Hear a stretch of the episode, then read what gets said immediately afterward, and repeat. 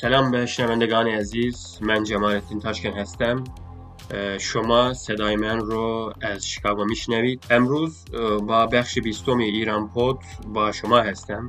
در قسمت امروز من به روابط آمریکا و ایران در دوران ریاست جمهوری جو بایدن می‌پردازم.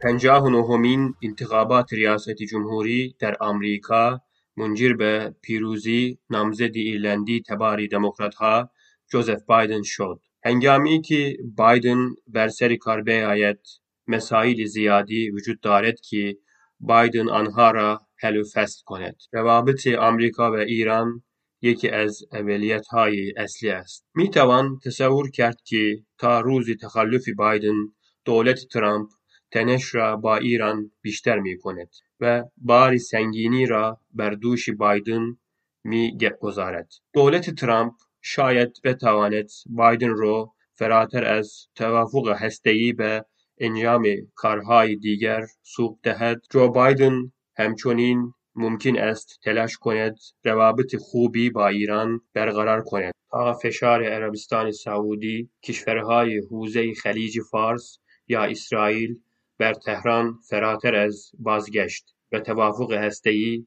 متعادل شود. چرا من در مورد این احتمال صحبت می کنم زیرا بنیامین نتانیاهو نخست وزیر اسرائیل قمار فشار آوردن به ایران از طریق آمریکا رو بازی کرده و قمار خود را از دست داده. در اواسط سالهای 1990 اسرائیل برنامه هسته‌ای ایران رو به عنوان یک موضوع امنیتی بین المللی شناسایی کرد و آن رو به مهمترین بخش دستوار کاری آمریکا رساند. وقتی نتانیاهو روی کار آمد وی برنامه هسته‌ای تهران را تهدیدی اساسی برای اسرائیل خواند. استراتژی نتانیاهو این بود که برای باراک اوباما رئیس جمهوری وقت تنها دو گزینه باقی بماند. اوباما رو مجبور کند یا چشم خود را بر تلاش های تسلیحات هسته‌ای ایران ببندد یا اینکه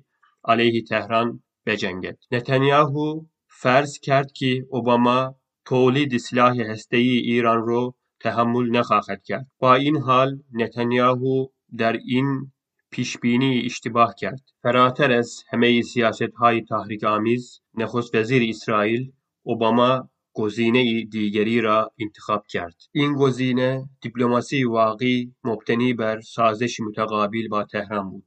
دولت اوباما و ایران در آن زمان مذاکرات مخفیانه را در عمان آغاز کردند و اوباما به تهران پیشنهاد داد در مورد مذاکرات هسته‌ای شفافیت بیشتری داشته باشد و با غنیسازی اورانیوم برای تأمین نیازهای انرژی خاک تهران موافقت کند. مشروط بر اینکه بمب‌های هسته‌ای رو کنار بگذارند. جو بایدن هم باید مثل اوباما از بازی کردن کارتهای خود در برابر ایران امتناع ورزد. او فراتر از توافق هسته‌ای خواهد اندیشید زیرا به ویژه در چند سال گذشته نشان داده است که تا زمانی که تنش بین دو کشور افزایش یابد هیچ پایداری وجود نخواهد داشت. همچنین می‌خوام نقایض توافقنامه 2015 را بیان کنم.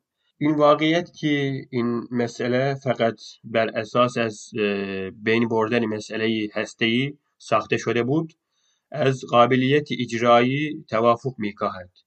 این توافق که با نگرانی سلاحهای هسته‌ای شکل گرفت از نظر محتوا ضعیف بود و سایر نگرانی ها رو برطرف نمی کرد متاسفانه این توافق نامه بر شروع دوره جدیدی بین دو کشور یعنی آمریکا و ایران طراحی نشده است تیم مذاکره کننده اوباما امیدوار بودند که هر موفقیتی منجر به خرابی روابط یا نرم شدن گسترده سیاسی خارجی ایران شود و این روی کرد توافق نامه با ایران ایجاد کرد که واشنگتن می توانست آن رو بپذیرد به نظر من ذهن سیاسی که در اندیشگده های آمریکا مستقر است ممکن است که محاسبات دیگری داشته باشد در این مرحله ممکن است آمریکا ایران را متقاعد کند که ابتدا گزینه های نظامی خود را محدود کند و سپس با برخی معاملات تسلیحاتی و ارتش متحدان خود را ایجاد کند. من می‌خوام اشاره کنم که بین سالهای 2011 و 2019 واشنگتن فروش تسلیحات خود رو به ریاد 220 درصد افزایش داد. یک سال پیش از امضای توافق هسته‌ای دولت اوباما بزرگترین بسته کمک نظامی در تاریخ آمریکا رو امضا کرد. توافقنامه ای که در مجموعه 38 میلیارد دلار کمک نظامی به اسرائیل در طول ده سال آرایه داد.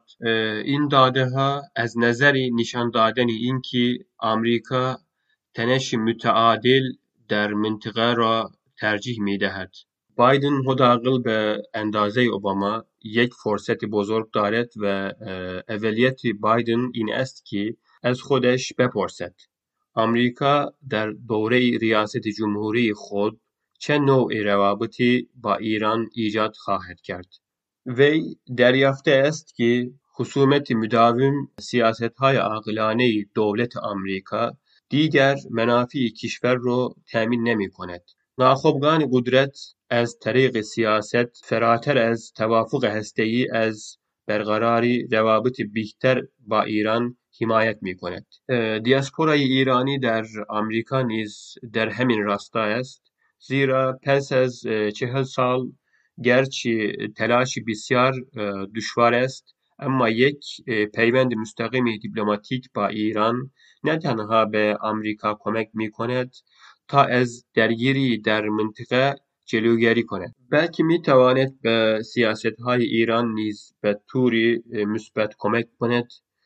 این بایدن در آینده باید روشن کند که قصد دارد روابط خود را به تهران فراتر از توافق هسته‌ای عادی کند.